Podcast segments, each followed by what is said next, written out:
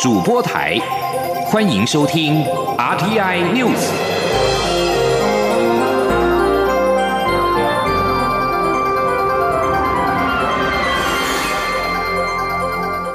听众朋友您好，欢迎收听这节央广主播台提供给您的 R T I News， 我是张顺祥。路透社报道，在中国敦促乔治城当局修正错误之后，盖亚纳四号突然终止跟台湾签署的在盖亚纳设立台湾办公室的协议。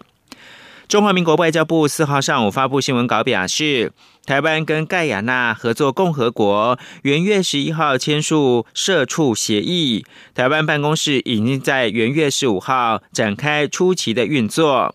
盖亚纳外交部四号下午表示，他将撤回该协议，并继续的遵守一个中国的政策。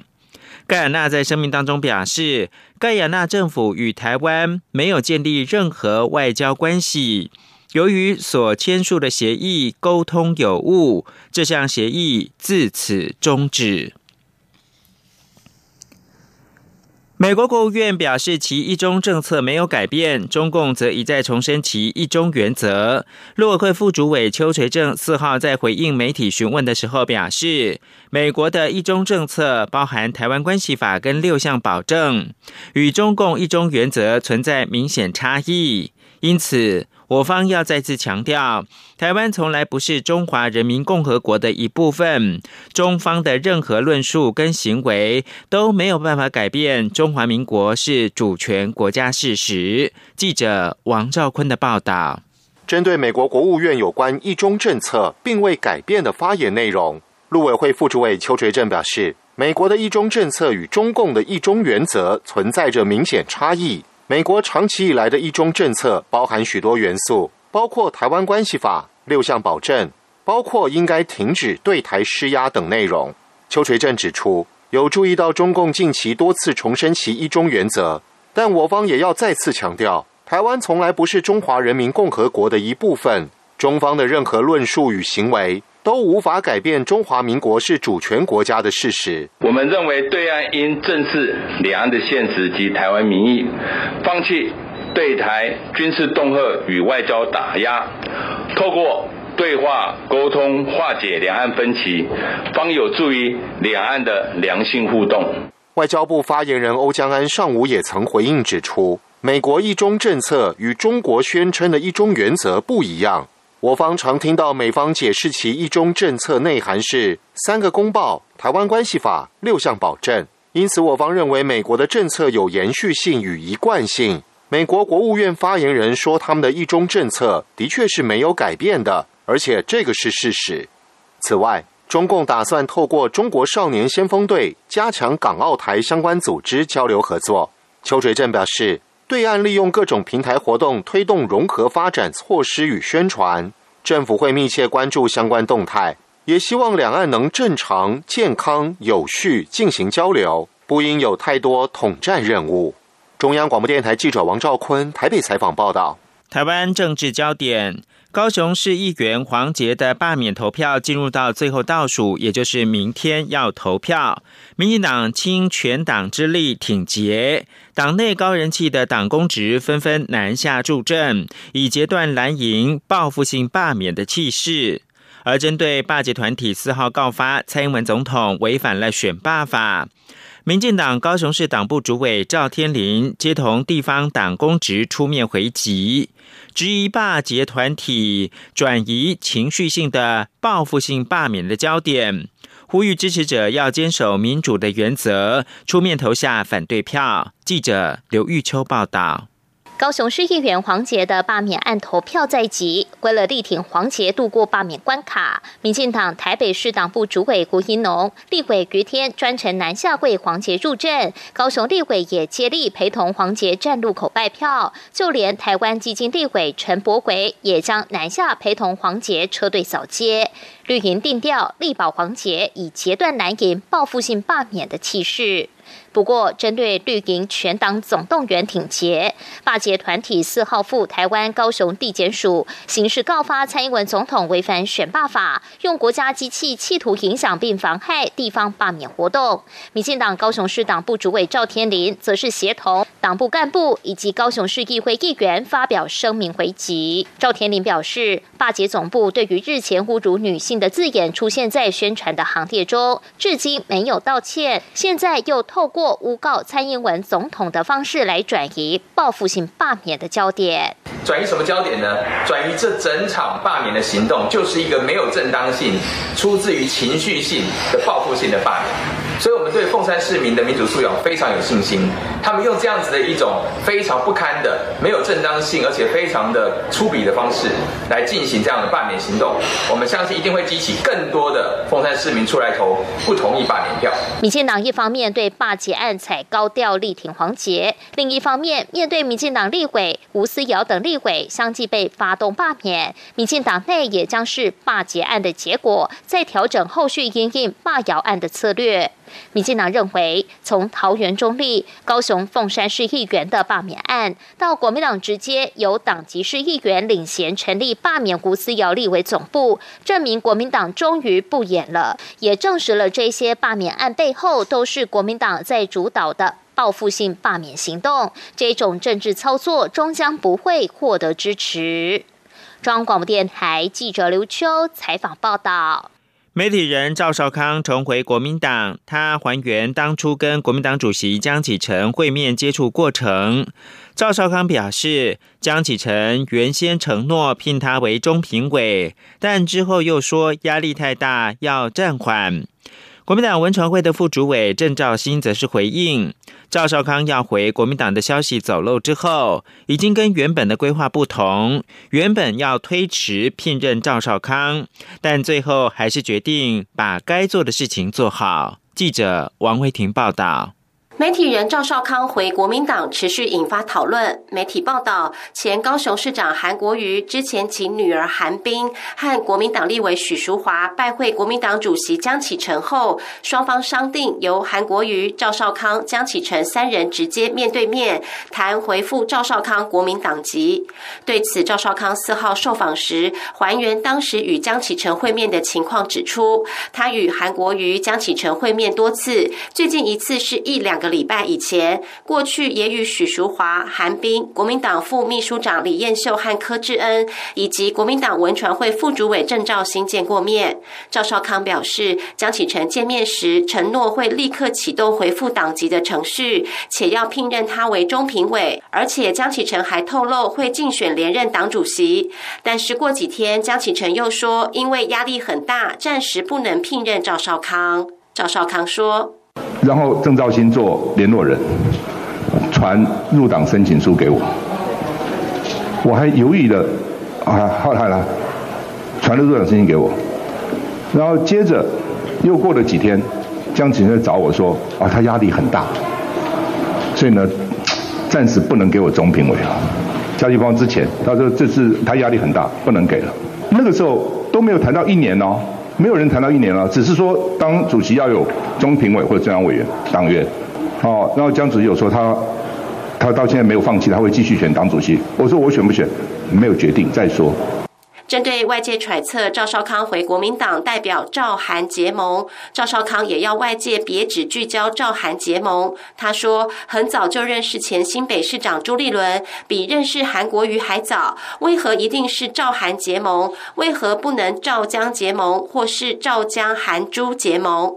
郑兆兴受访时也表示，许淑华、李彦秀、柯志恩并未参加赵少康回复党籍的几次会面。他说，江启臣与赵少康几次的会面，曾提及要壮大国民党，邀请许多过去与国民党有渊源的好朋友回来并担任中评委。江启臣也确实说过，若能在主席任内邀请赵少康担任中评委，是莫大的荣幸。郑兆兴表示，后来出现一些风声和传闻，江启臣确实造造成困扰，而且传闻与当初邀请赵少康回党担任中评委已经不同，所以推迟聘任计划。不过既然话都已经公开讲，就决定开大门走大路，把该做的事情做好。中央广播电台记者王威婷采访报道。行政焦点，行政院会四号拍板，今年八月开始，育儿津贴增加到每个月新台币三千五百元，明年八月增加到五千元；托育补助今年八月增加到每个月七千元，明年八月增加到八千五百元。记者王维婷报道。行政院长苏贞昌在农历年前送出刺激生育率大红包，兑现蔡英文总统零到六岁国家养的竞选政见。他四号在行政院会宣布，政府自今年八月起分阶段增加托育补助和育儿津贴，零到两岁托育补助由原本的每月六千元增加为七千元，明年八月增加至八千五百元；二到五岁育儿津贴由每月两千五百元增加至三千五百元，明年八月。月增加至五千元。苏贞昌表示，政府加码托育补助和津贴的目的是希望让年轻父母安心送托、安心上班，让民众知道政府用全国的力量培养国家未来的栋梁，希望年轻人安居乐业，能够愿婚敢生乐养。行政院秘书长李孟燕转述说：“那这是各部会一起的努力，也是国人同胞一起用心用用力哈。那我们。”只有一个目的，就是让少年的阿阿婆、囡仔有地家，可以安心去上班、去做工，让国人同胞知道我们全国的用全国的力量，啊、呃，来协助、来培养国民国家未来的栋梁。育儿津贴不仅金额加码，也放宽请领资格。今年八月起，申请育婴留停津贴的父母也可以领取育儿津贴，同时以请领弱势补助者也可以申请育儿津贴。政务委员林万益表示，育儿津贴提高后，将有超过八十七万名幼儿受惠。此外，今年八月起，二到六岁的幼儿就读公幼每月只要缴一千元，就读非营利幼儿园的学费再减一千，每月缴两千五。明年八月起，每月降为只缴两千元。就读准公共化幼儿园的学费，今年八月降为每月三千五百元，明年八月起降至每月三千元。至于五到六岁的幼儿，则适用免学费政策。如果就读一般私幼，则比照领取育儿津贴。政府第二期催生计划分四年执行，由二零二一年至二零二四年止，除了增加津贴与补助额度，也规划零到二岁公共化托育设施再增加约九千个名额，二到六岁公共化幼儿园再增加五点五万个名额，并持续推动准公共化机制，以营造更好的育儿环境。整体而言，政府投入零到六岁幼托经费，从二零一六年的一百五十四亿元到今年的五百五十七亿元，后年进一步增加到八百五十亿元。中央广播电台记者王威婷采访报道。台湾人口负成长，政府加大力道催生。第二期托育政策调整刺激生育率的方式，将原本第三胎才加码的补助提前到第二胎就可以请领。政务委员林万益四号表示，目前针对第三胎才加码补助不足以回应现实，所以提前到鼓励民众生育第二胎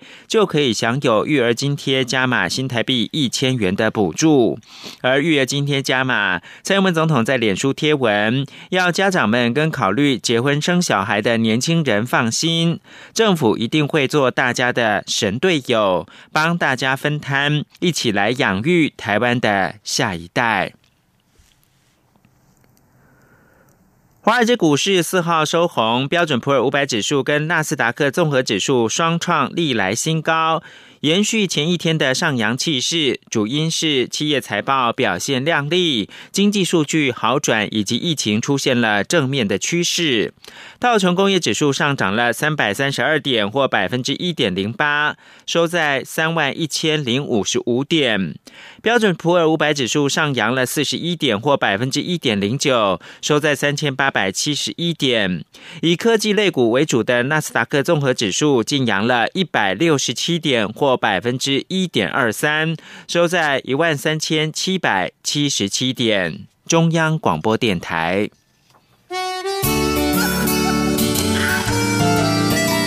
是阳光穿透了世界之窗，是阳光环绕着地球飞翔。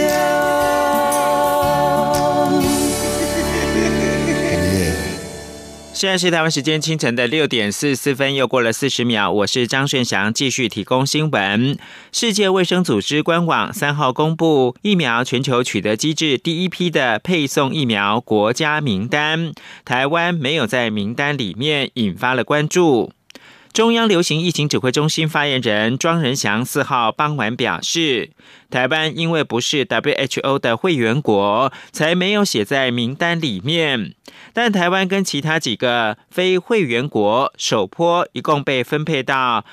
一百三十万剂的 A Z 疫苗，最快二月，最慢五月就会到货。央广记者刘品希的采访报道。世界卫生组织 W H O 官网三号公布疫苗全球取得机制 COVAX 第一批配送疫苗的国家名单，预计在二月底展开配送，台湾没有在名单中。疫情指挥中心指挥官陈时中四号下午在疫情记者会上被问及此事时，并没有正面回应，只表示有答案就会对外公布，但确定 COVAX 已开始行动。不过，指挥中心发言人庄仁祥四号傍晚受访时表示，台湾确定在 COVAX 第一波名单中 ，W H O 官网名单没有列出台湾，是因为该名单只列出 W H O 的会员国。由于台湾不是会员国，所以没有在其中。但台湾跟其他五到八个非会员国共将分配到一百三十万剂 A Z 疫苗。他说。有关今天 COVAX 呃所公布的第一波的 COVID 十九 的疫苗配送名单当中，其中有分配到 non-U N member state 的有一百三十万剂的 A D 的疫苗，那这个其实就包括我国跟其他非联合联合国会会员的获配的一个数量。那世界卫生组织在核准这个 A D 疫苗的紧急使用授权后，它将会陆续通知各国实际获配的数量跟配送的时程。那指挥中心会针对这个疫苗积极跟 COVAX 呃联系运送、报关等相关事宜。庄仁祥指出，由于每一个国家的人数不同，会分配到的数量也不同，目前不知道台湾能够拿到多少数量。他并透露，这批疫苗预计二月到五月间到货，最坏的情况是五月底才拿到，但情况应该会更好。到货之后，预计只需要一周的准备期就可开始接种。台湾积极采购 COVID 十九 疫苗，陈时中之前表示，指挥中心目前共洽购到将近两千万剂的疫苗，包含 COVAX 大约四百七十六万剂 ，A Z 疫苗一千万剂，另外还有五百万剂没有透露厂牌，但最近可能是生产线有点问题，所以目前谈判有点延迟。央广记者刘聘熙在台北的采访报道。指挥官陈时中表示，未来台湾开始施打疫苗之后，当疫苗的覆盖率达到六成的时候，社区就有基本的保护力，届时会逐步的松绑边境的管制，而今年底开放出国旅游也可被期待。为了防范 COVID 十九 疫情在农历春节期间因为人潮聚集而失控，中央流行疫情指挥中心下令，针对全台各大景区跟主题乐园进行人流的管制。对此，交通部长林佳龙表示，这次将不会启用 一九六八 F 来警示人潮热点。此外，也呼吁民众只要落实防疫新生活，还是可以过正常的生活，包括了出游。吴丽君报道。为了避免疫情失控，交通部观光局所辖十三个国家风景区及各大主题乐园，将配合中央流行疫情指挥中心于新春假期间进行人流管控。对此，交通部长林佳龙四号受访时表示，这次将不会比照去年启用 一九六八 App 来显示人潮热点，提醒民众分流，主要是因为涉及其其他部会管辖的热区必须同步提供及时正确的资讯，以免误判或误导，时间作业来不及。加上一九六八 App 已于三号增设新功能，以利用路人在连假期间及时掌握国道服务区停车位的状况，因此也没有空间再增设热点警示。他说，最主要是一九六八 App 主要还是在做作为我们国道跟公路系统相关的行车资讯。然后另外一九六八 App 哈，因为要申请也必须要两周前变更，而且已经我们把它增加国道服务区的停车资讯，所以也没有办法再容纳这么多的资讯。至于交通部今年首度在春节期间针对北台湾六个县市，也就是北北基、桃竹寄出的春节孝亲专案，是否因为疫情升温影响成效？林佳龙则表示，目前反应还不错。他说，到目前反应还不错，目前来申请的已经上千人。那因为每一位长辈五十五岁以上，那一夜是一千五百元的补助，最多到三天，所以有相当大的吸引力。特别是有一些观光饭店，他们也加码提出很多其他的优惠。那这一些优惠都可以让在北部的年轻人招待长辈过年来北部。不过，面对疫情引发的退房潮，林佳龙则是连忙喊话，呼吁民众只要落实防疫新生活，还是可以过正常的生活，包括出游，也让国旅市场能够维持一定的热度。中央广播电台记者吴丽君在台北采访报道。国际新闻，对于要如何制裁缅甸军政府，美国白宫国安顾问苏利文四号表示，正在考虑签署行政命令，并对个人与军方控制实体进行针对性的制裁。苏利文表示，有足够的空间找到必要的制裁选项。缅甸的军方一号以选举舞弊为理由，对执政党全国民主联盟的民选政府发动政变。诺贝尔和平奖得主，也就是国务资政翁山书记以及总统温敏等多名执政党高层遭到军方的拘捕。美国总统拜登一号透过声明，要求缅甸军方立即释放逮捕的活跃人士跟官员。美国也将对破坏缅甸民主过渡者问责，并检视已经取消的制裁。美国国务院官员二号正式将缅甸军方夺权的事实认定为军事政变，并宣布暂停部分的援助。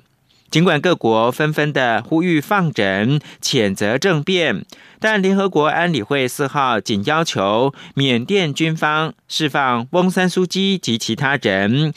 并对缅甸进入紧急状态表达关切，没有公开谴责政变。缅甸在二月一号发生军事政变之后，该国也陷入到自二零零八年走向民主化以来最严重的政治危机，更让正面临疫情威胁的缅甸人民和在二零一七年受军方残暴镇压而逃到邻国孟加拉的少数族裔洛辛亚人对未来更加忧虑。请听以下分析报道。一起听世界，欢迎来到一起听世界，请听一下中央广播电台的国际专题报道。缅甸军方在二月一日新国会准备开议的这一天，以去年十一月大选出现舞弊为由发动政变，在清晨时刻拘捕在国会大选中赢得压倒性胜利的缅甸失智领袖翁山书记以及他所领导的政党全国民主联盟的多名官员，也让缅甸的民主转型之路突然画下句点。军方的重新掌权，让缅甸民众和人在孟加拉避难的少数族裔洛辛亚难民充满恐惧，但又将面临更困难的生活。政变之后曾传出断网、人民囤积粮食以及银行关闭，不过在二日和三日，商业大城仰光的路上已经恢复繁忙，商家小贩照常营业，公园中可以看到成群的人们在做运动，氛围看起来大致平静。不过首都奈比多则可见到大批部队和坦克戒备，气氛肃杀。尽管军方这次夺权没有演变成一九八八年政变时的流血冲突，不过民众恐惧在心，尤其担心在疫情危机下重回军方统治将让他们的生活难上加难。我们现在有很多要挣扎的，为食物，为了一般生活，为了健康。你点名吧，人们已经面临疫情问题了，现在我们还有政变，我们本来都快要度过了，现在发生这个事情，我们要怎么做才能生存下去呢？而在二日，则出现了第一起反对政变的公民运动。仰光有好几个邻里在晚间响起了一阵阵敲击碗盘锅具的声音，这是民众在家里和街道上敲打出的声响。大马路上也可以听到车辆鸣笛致意，这一些声响就是要抗议军人破坏缅甸的民主。在此之前，全国民主联盟的资深成员号召全国人民以非暴力、公民不服从的行动来抵抗军方夺权。反对政变的公民不服从运动在三日则更出现了更具组织性的行动。站在 COVID 十九 疫情最前线的医护人员宣布即日起展开罢工，全国至少有七十家医疗院所加入了罢工的行列。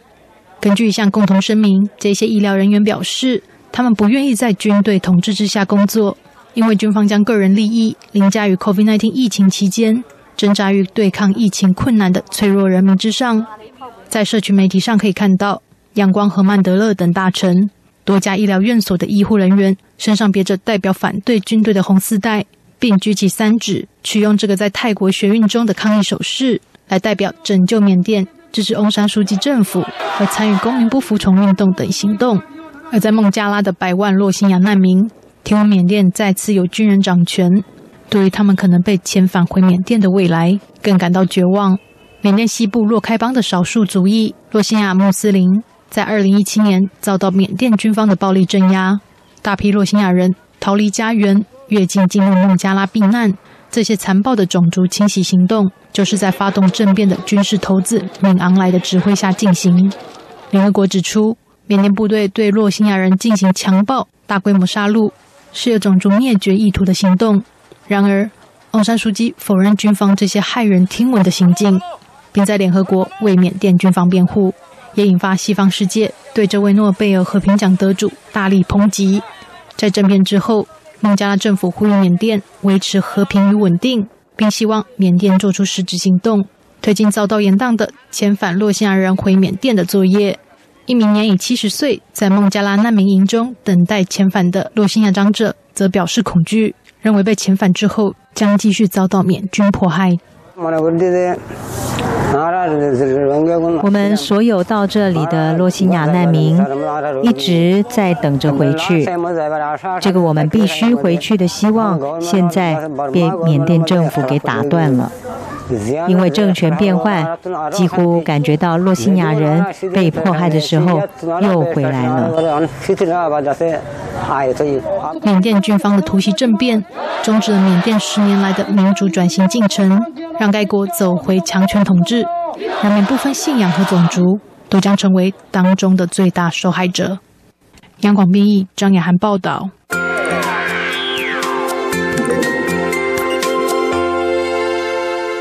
国际航空运输协会在三号表示，受到二零一九冠状病毒疾病疫情引发各国实施旅游禁令的影响，二零二零年全球航空业空运量下滑了 百分之六十六， 代表全球两百九十九家航空业者的国际航空运输协会还警告，新发现传染力更强的 COVID 十九 变种的病毒株恐怕会伤害今年航空业的复苏前景。国际航空运输协会表示，去年全球国际航线客运量巨减 百分之七十六， 国内航线的客运量减幅较为缓和，仅下滑 百分之四十九， 原因是旅游禁令主要是针对国际的旅游。法新社则报道，去年首波疫情期间，各国纷纷祭出旅游的限制，造成当时全球航空客运量仅达到正常水准的 百分之五， 航空业者在停机坪空间不足的情况之下，被迫将飞机停放在跑道上面。以上新闻由张顺祥编辑播报。